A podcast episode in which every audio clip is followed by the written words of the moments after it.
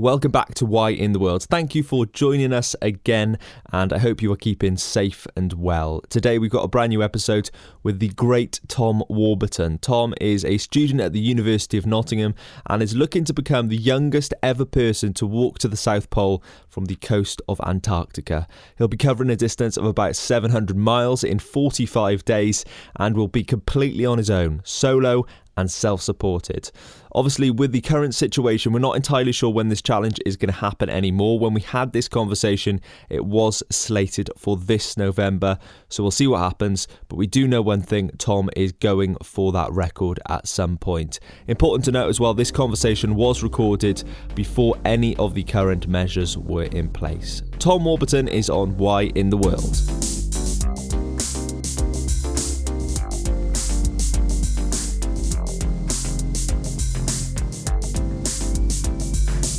Tom, how are you, man? Yeah, not bad. Yourself? Thank you for having me. Thank you for uh, thank you for having me in your home. I'm uh, currently drinking a cup of tea out of a, a Donald Trump mug. 45th president of the United States. I must say, we found that mug in the house. So apologies. That was it. This is a very student house. So I like the fact that you uh, you came in and you went, mate. I'm so sorry. This is the this is the only mug we've got available.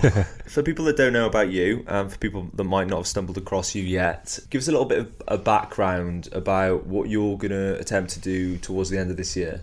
So in November this year, I'm heading off to Antarctica to attempt to become the youngest person to walk to the South Pole solo, uh, which my mum's not too happy about. Mm. With that, kind of the associated training, um, spending a lot of time in cold places, mm. off to Iceland and off to Greenland. We actually spoke about this before the mics went on, telling your mum that you were going to do this, and I'm sure that was a I'm sure that was something you weren't really looking forward to, not just your mum, but your family and your friends as well. What was kind of their reaction when you said, "Look, I want to I want to go and attempt to get this record. The initial record was kind of drawn up in the pub, potentially after a few too many. I think my mum was just like, "You idiot! What are you doing? You're just going to die, or you've never been to Antarctica.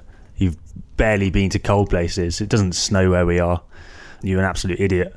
But um, certainly over the next few weeks and months, as I kind of drew out the plan and kind of showed her that this is a very viable, like viable plan to to actually do this and it can be achieved. Their confidence kind of grew a little bit, and then certainly over the last few months, um, they've been very, very supportive, um, and I actually couldn't do it without them. Mm. Just been kind of talking to their friends, helping with sponsors, helping. We had a big launch event in Bedford. My mum was kind of running around, making sure everyone was kind of well drinked and looking after everyone. So they've been a massive help now. How old are you, man?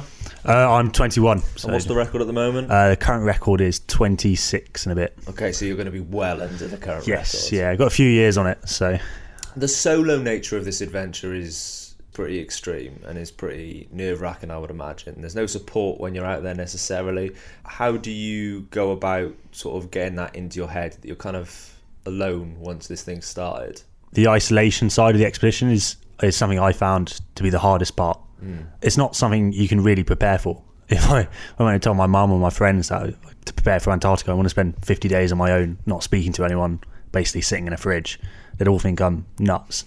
So, kind of working with, we work with a great company called Optimal X, so kind of like ex um, British Army, ex SF kind of guys dealing with kind of the mental side and then the physical and, and stuff like that. But also, kind of, so I've done counselling uh, just to work with isolation. Because certainly when I was training in Norway, it was a big shock to me. I didn't. I always thought I was quite mentally strong, and then kind of spending two weeks on your own, having not seen anyone, it's a real shock to actually mm. think, right, this is weird. Like, I don't know what to do. Like, I miss my family, I miss my friends, and you kind of what I did want to stop in Antarctica and uh, not to happen. It's kind of getting a downward spiral of just like thinking, oh, what am I doing here? I should just give up. So certainly preparing for the isolation, and the isolation is certainly the hardest part I found. Mm. And so working with kind of the various bits around here to, to try and reduce that. When was this like concrete? When did you decide I'm going to go and do this? So I think I was sitting in a cafe in Tesco, um, and it was probably a week after the pub sesh, as to say. And it, I'd kind of been looking at planning all week, and then it kind of clicked, and it was like, this, this is happening. This is this can actually happen now. Mm. And that was, I think I was laughing my head off in the middle of Tesco. It was a bit weird, really. But uh, since that point to where we are now, has there been any moments where you're like, I think you might have bitten off a bit more than you can chew here, buddy. Like, have you thought that to yourself? Absolutely, every day. It's every day you kind of wake up and like, oh, what? There's just another big obstacle today. Um, certainly with sponsors, I think anyone who's done this kind of big expedition will tell you the sponsorship is the hardest. You can prepare as much kind of physically, do as much kind of polar training, but sponsorship kind of always ends up to having a drink with someone in a bar. That seems to how I've managed to get some of my sponsors. Just like not even going out to get a sponsor, just kind of mention it in the pub, and then mm. someone's like, "Oh yeah, I've got a mate who can do this." Da, da. Yeah. It must be so much extra pressure to put on yourself as well. And you're talking about the physical preparation. Obviously, that's a hell of a lot of pressure to start with. And this record kind of hanging over your head, and the fact that you've said you want to do this and this is the time you're doing it. And like it puts all these kind of deadlines on hmm. you. Does it feel like extra pressure, the fundraising? Oh, absolutely, and certainly the hardest part I found was that you have to kind of come out and publicly say you're going to do it because age is kind of something that you can't hold. No. You'll always grow older, so someone could always just take your record whilst you're preparing. So you kind of have to scare off other people. There was certainly one lad who we thought might potentially be doing the same as I'm doing, and he's a bit younger than me. So we kind of had to get out there a bit more publicly when we didn't have funding confirmed and kind of scare him off and say this is actually happening like mm. mate you've got no chance of doing it and it's kind of it's really disconcerting to kind of put so much on the line and kind of go out there and go yeah i'm going to do this when you don't know it's necessarily going to happen. Do you feel pressure? yeah i mean anyone who does an expedition feels pressured. Hmm. Probably pressure from myself. My family and friends have been very supportive and, and so have my sponsors actually. But the pressure of getting there and the pressure of, of achieving it is kind of massive. How do you think you're going to feel if you do get to that point? I I haven't even really thought about it yet. It's I've been so kind of stuck up with the expedition and planning and preparation that I think getting to Antarctica will be the weirdest part. And I think I've spoken to Ben Saunders about this, and he says it's almost 100 miles an hour before you get to Antarctica, and then you get dropped off on the plane, and there's no one there, and you're like, there's no emails to send, there's no phone calls to answer, there's no sponsorship meetings, no media meetings, and it's just you and silence and nothing else for 50 days. And it's not something you can train for, that really, is it? Because you're going through this whole circus of preparation, and then suddenly you're just like, "Oh, this mm. is this is it for the next fair bit of time." Absolutely. I can imagine it's kind of like an Olympic event when you've trained for years and years and then 10 seconds kind of define mm. define your life. And it's certainly, this has been the last two and a half years, three years worth of prep. Mm. And then I'll be dropped off in Antarctica and it'll be like, oh, well, this is happening now. This is. How do you me. actually even get to the start line? Talk us through that. Yeah, so logistically, it, it, it's not a quick Ryanair flight. It's um, so there's a great company called Antarctic Logistics Expeditions who pretty much sort everything out um, and they kind of help any kind of person trying to get to Antarctica. So you kind of fly from England to, to Chile, then Chile onto Union Glacier, which is a camp in Antarctica, and then fly to the coast and then walk to South Pole and then back to Union Glacier. And how does it work when you do get there? I'm just going to use the phrase "when you get there" because we believe that's going to happen. Do you have to turn around and come back? No, so hopefully the people, nice people in the South Pole, will give me a cup of tea and, and a well done. Um, and then I'll kind of wait for a good window and, and head back to Union Glacier. Okay, Uh, I was thinking that today. I was like, he doesn't have to walk all the way back as well, does he? no, I definitely couldn't do that. There's no, I'd probably be crawling to the South Pole. With the fact that it is solo and self-supported, talk to me about where you carry your food, where you sleep, all that sort of stuff. How does that logistically work? Uh, so it's actually almost very simple. So being self-supported is much simpler than any kind of supported expedition. So I have a big sledge, we call it a pulk, and I carry all of my stuff in there. So it's about 13 stone. I, I never know the kind of kilograms to that, but because I always talk about school children. uh, Eighty-three ish. 83, yeah. I always go, oh, it's about as heavy as me. And I kind of walk every day to the 10, 12 miles every day, put my tent down, have a have a kip, up, sleep, repeat. And that kind of makes it very simple um, and much simpler than normal life, certainly. It's just going to be like your job, I suppose. Yeah, it's, it's certainly. And I've been in the Army Reserve for a while, and certainly during training, how you kind of you marched or yomped or tabbed everywhere. It's almost very similar, kind of getting up, doing your admin, walking for a bit, going to bed. You're going to put a hell of a lot of calories out there. Yes, yes. It's cold, and you're going to be doing what you're doing, of course, dragging the sled. You know, like you said, for those distances a day. Um, food must be something that you're uh, you're not concerned about, but um, it's going to be something. It's very important, obviously, to get as many calories in as you can.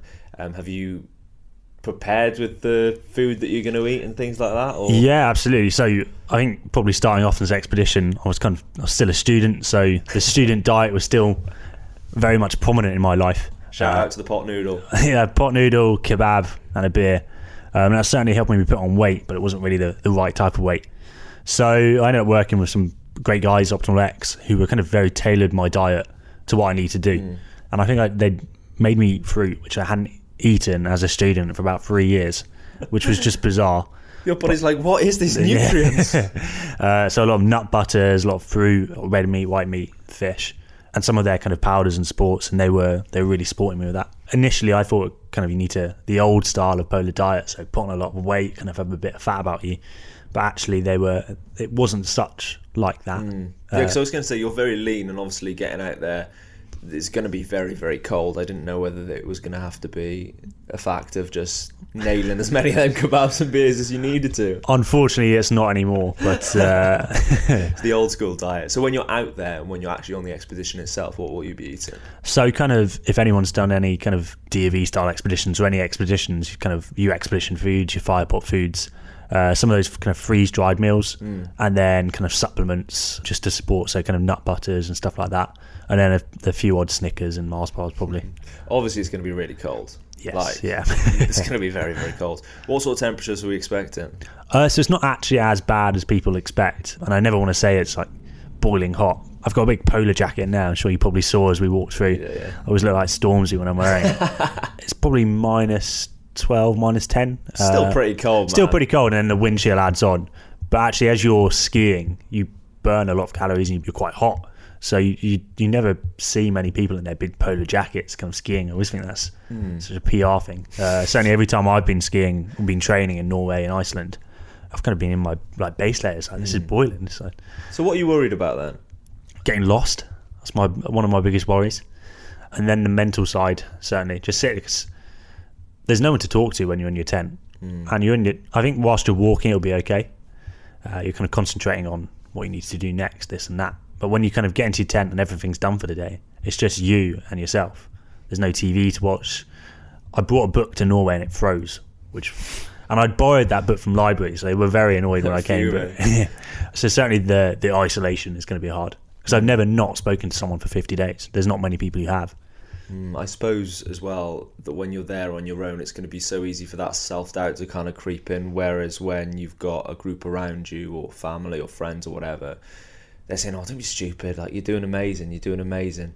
Is that something you're going to have to practice? Do you think and be hugely aware of that kind of self doubt and making sure that you're always withholding that positive mental attitude? Absolutely. So kind of getting rid of any negative, like blocking, just blocking out negative thoughts because you can very easily get into a, a, spiral of kind of doubt and kind of thinking, "What am I doing here?" Mm. Um, and that's kind of the worst thing you want to be in. It is an incredibly interesting expedition to to take on because there's so many different variables. There's obviously the weather, there is the mental side of it, there is the distance itself, there's the record, and there's the pressure as well, of course. And you're still like 21 year old guy, you're a young guy. Why this? Why did you decide that this was something you wanted to do? There must have been a an inspiration, or there must be a point to all of this.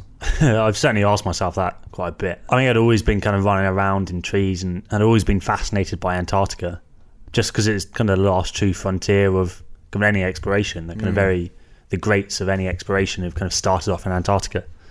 And kind of once uh, Scott Sears had completed his record, it was kind of a kick in the backside to say, actually, this is possible. It's not unattainable and certainly through my like, army reserves, like it gave me the kind of confidence with like the navigation and the kind of the basic admin. Um, and they've been a massive help as well supporting this. Mm. You mentioned navigation, and you mentioned it as being one of the things you're a little bit worried about. Explain for people that don't know how that navigation's even going to work, because I presume when you're out there, it just looks very white.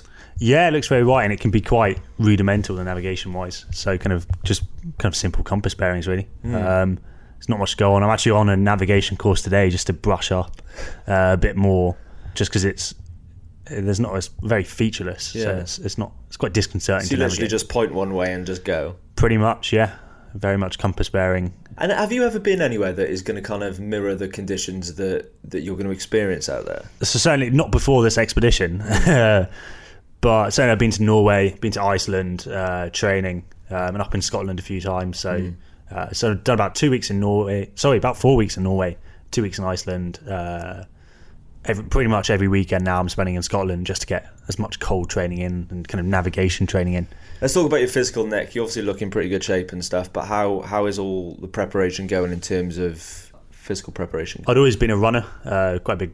I loved running, uh, so I had a kind of a runner's physique, which isn't necessarily the best for Antarctic conditions.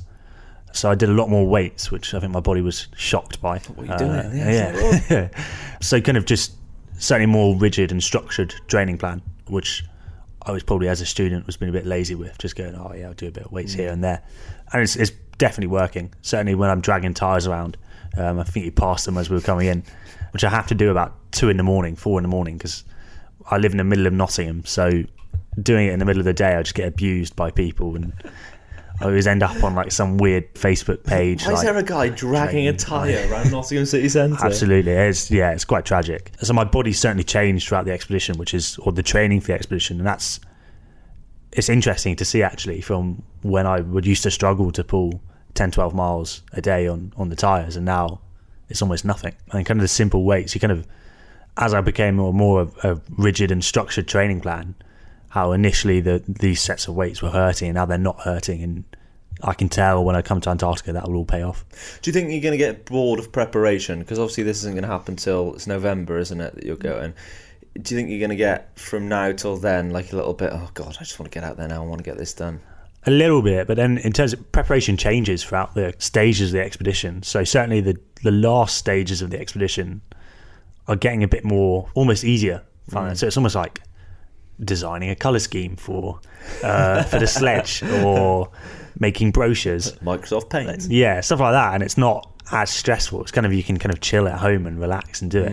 Whereas the initial stages where it was like just every day 20 30 emails off to sponsors calling them and chasing them and and then like a massive long physical plan and and stuff like that as I get closer to the expedition it's it's much nicer and then certainly with sponsors they've got on board so they've kind of helped almost ease the burden a little bit on on stuff like PR and stuff like hmm. marketing and, and kind of double checking equipment How are you dealing with that side of things? Because a lot of people are very interested in you. Like you've spoke to a lot of people. I know there's lots of other bits and bobs floating around all the time.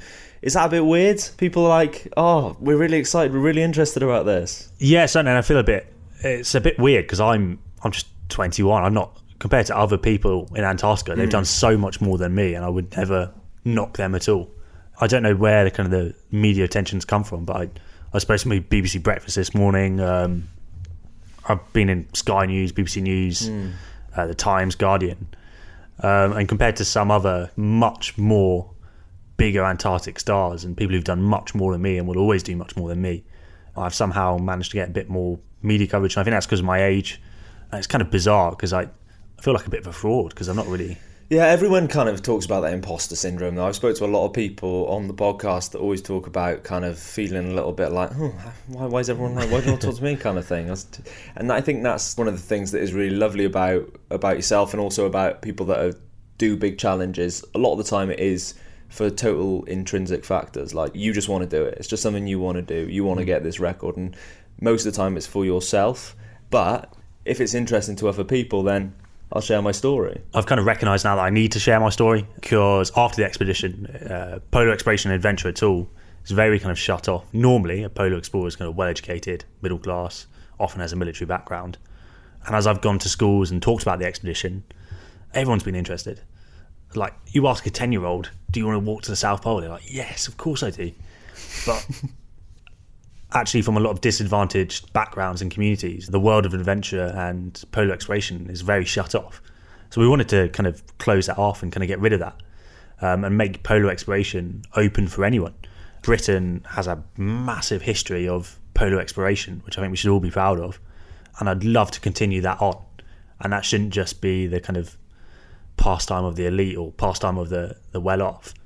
So I've been going to schools and kind of youth groups to kind of talk about polar exploration and kind of say that I'm just a normal guy. I'm not I did a bit of climbing, a bit of hill walking, a bit of mountaineering, but I wasn't born in Norway skiing. Anyone can do it. So after the expedition, I'm actually training someone to break my own record. So we're going to find someone from a disadvantaged background, someone who wouldn't be a polar explorer, who would never potentially even dream of being able to do it, and actually guide them, teach them, help them with sponsorship, kind of help them with training, and get them to break my own record. That's very admirable, isn't it? Because you know records are there to be broken, obviously, but to actually train somebody to break your own record and for them to be able to learn from your mistakes, that's going to be a gift to them, really, isn't it? The polar world's been so supportive of me, and I was just some. I think was some 19 year old when I was like, oh, I want to walk to the South Pole. Oh. And um, no one was, oh, don't be ridiculous, don't be so stupid. Everyone was so supportive, and I'd love to kind of give back to that. And like you said, records are supposed to be broken. So Scott Sears have helped me, Jenny Davis has helped me. Anyone who's kind of got a big record behind them, they've all helped me. And I think I literally just want to walk to the South Pole because I've always wanted to do it. The record is, uh, I'm not going to lie, it's quite a nice thing to say. But at the end of the day, it'd be much nicer to see someone actually get that confidence who never ever dreamed of doing something like this and actually mm. give them and inspire them to do it. You mentioned that obviously we've got quite a rich heritage here in this country of polar exploration. Why do you think that is? Because let's be honest, it's not the country that you'd think would have a rich history of that. Yes, I mean, I don't know the last time it snowed where I am. certainly when you go to Norway, everyone's skiing and everyone's the, the kind of traditional polar countries. I think the British kind of have a an attitude of ah, it's not that bad. We'll give it a go. Yeah, we just don't experience it, so we think ah, it's, it's not only snow, isn't it? It's one foot in front of another. That's Yeah. uh, I mean that's kind of the attitude that historically people have had, and we've got great support networks in the UK. So the RGS, the, the British Mountaineering Council, so kind of support networks are there to carry on these kind of expeditions. Is that the attitude you're going in with then, one foot in front of the other? Uh, I think certainly when I get there, yeah, there's certainly there's risks that you always have to manage and look out for, and, and the idea of it's just one foot in front of another is something I would never advocate because there's a lot of preparation, a lot of watching out for what you're doing. But actually, I think whilst you're there, you've got to go ten miles today, ten miles tomorrow. There's only fifty more days. Only. Talk to me about risks then. It's Antarctica, as as you can imagine, there's a lot of risks. So crevasses, um, just the cold weather, wind, uh, the isolation. Um, the risks are quite varied, and something you can't really prepare for. I think fully until you get there. You can do as much training as you want, but actually until you get there, I think you're like, ah, this is actually this is happening now. So I've done crevasse courses, practiced in crevasses, but I'm still petrified of crevasses whilst I'm there. And I don't think anyone's fallen down a crevasse in Antarctica for a long time. But just the isolation's another injury. Like no one's checking your back, no one's there to double check what you're doing. How does that work if you get an injury? So the great team at ALE should be able to kind of support me and help me out. So it really depends on the injury. So if I'm walking wounded, I think I'll just carry on going. So Jenny Davis has got polar thigh at the moment. She managed to keep on going, which is amazing. And I'd love to say I could do the same. I'm not sure. I might, might be crying for my mum and be like, oh, I want you. just want to be warm. Do you have a sat phone then? Yes, so I've got Yeah. two sat phones and then satellite internet as well. Okay. Um, so we'll be broadcasting from Antarctica to kind of various youth groups and schools and corporates talking about Antarctica and Whilst you're out there. whilst I'm out there. Hopefully it'll work. We feel like it might. Yeah, it should work, but you, it's just another thing that you've got to think about. Would Yeah. be the main worry, I would have thought. Certainly. But the sat phones are essential for my own safety and also keeping people informed. Yeah, definitely keeping keeping your mum happy. I would imagine Yes, being one of yeah. the main reasons. It's quite obvious that this isn't going to be the only thing for you, and I would imagine that this has been on your mind now for the past, you know, you've mentioned two or three years. It must be quite heavy that it's kind of on your mind constantly because everything you do and all the sacrifice that you, I'm imagining, are making is all because of this trip and all because of this 50 days that you're going to do. Following it, do you think there's going to be a period of sort of, oh God, like, whew, that was a that was a long time. Let's have a let's have a little bit of a break. Or do you think you're obviously you're training somebody else afterwards? Do you think you'll just roll into someone else straight away? I've, I've thought about this a lot. Actually. I think I'd definitely go somewhere sunny for a bit, just chill in the sun, relax, because I've spent too much time in the cold now. Um, Your body's like, what is this? sun.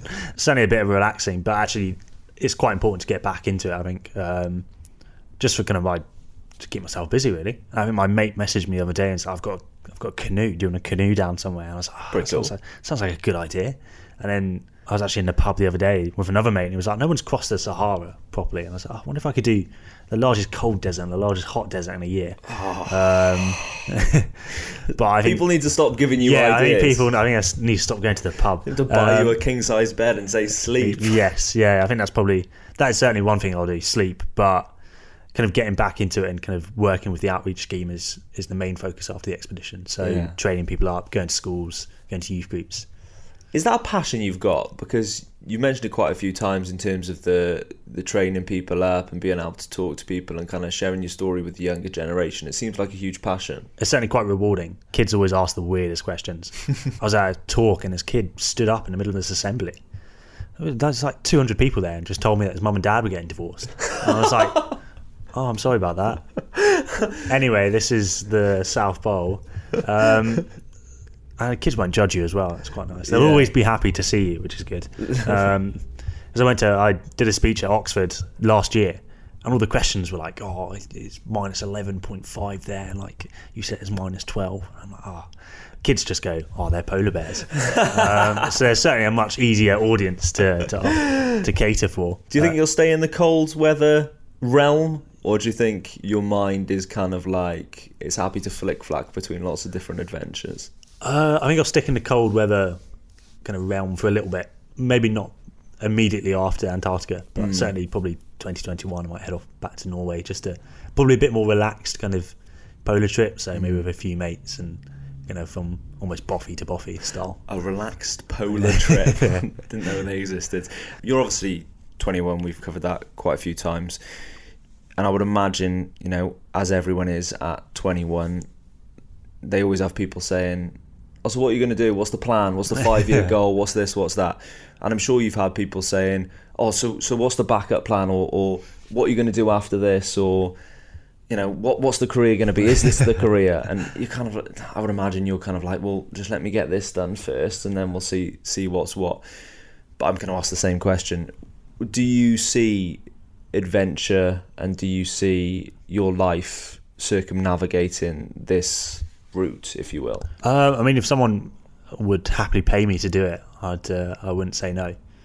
I love doing it. Even the stresses, you kind of smile and go, "This is this is a very kind of almost privileged stress to have. Like, what color color scheme am I going to have on my sledge as I walk to the South Pole?" I love. Like, do we have any idea about colour schemes? Rose gold. No, um, I certainly after the sponsors, I think they're more of a deciding factor Yeah. in that. But um, in terms of making this a kind of a full time career, I mean, I wouldn't say no, but uh, I've got to be realistic as well. People are very lucky if they can make this their full time job.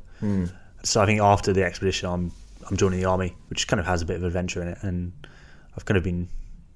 There's a lot of cold weather stuff I can do there, so that should be Why the army? I think probably why same as Antarctica I was always kind of running around trees and stuff like that and climbing up stuff and Yeah. it almost seemed like the perfect opportunity to uh, to do it. Is there anybody or any advice that you you've been given over the past couple of years that you're going to really hold on to throughout that 50 days that you're out there? I think Ranulph Fiennes told me to look That's pretty off, big advice. look after my 21 digits. And he meant 10 fingers and, and 10 toes, and then your other digit. But that's probably not. that was the only advice I can think of. I think most, I think most of the advice I've been given isn't really appropriate for uh, for a podcast. um, but ventilating a tent, you always imagine you should keep your tent nice and warm, but keep it ventilated to stop uh, stop it freezing. Where are you going to go to the toilet? There you go. Uh, How does that work out there? It's a big spade and a piss bottle. I've kind of labelled the expedition a bit like the Lone Ranger. So I've had a cowboy hat on some of my expeditions. And I always finish a speech off by doing the good, the bad and the ugly. So I do the good like the great scenery, the bad doing the kind of the cold weather, and then the ugly I just do a picture of mine kind of my, my shovel and my piss bottle and just finish it at that. If that's how you finish a talk, man, let's finish the podcast there as well, mate. Really. Thank you so much. Thanks for having Huge me. good luck out there, and um, let's catch up after.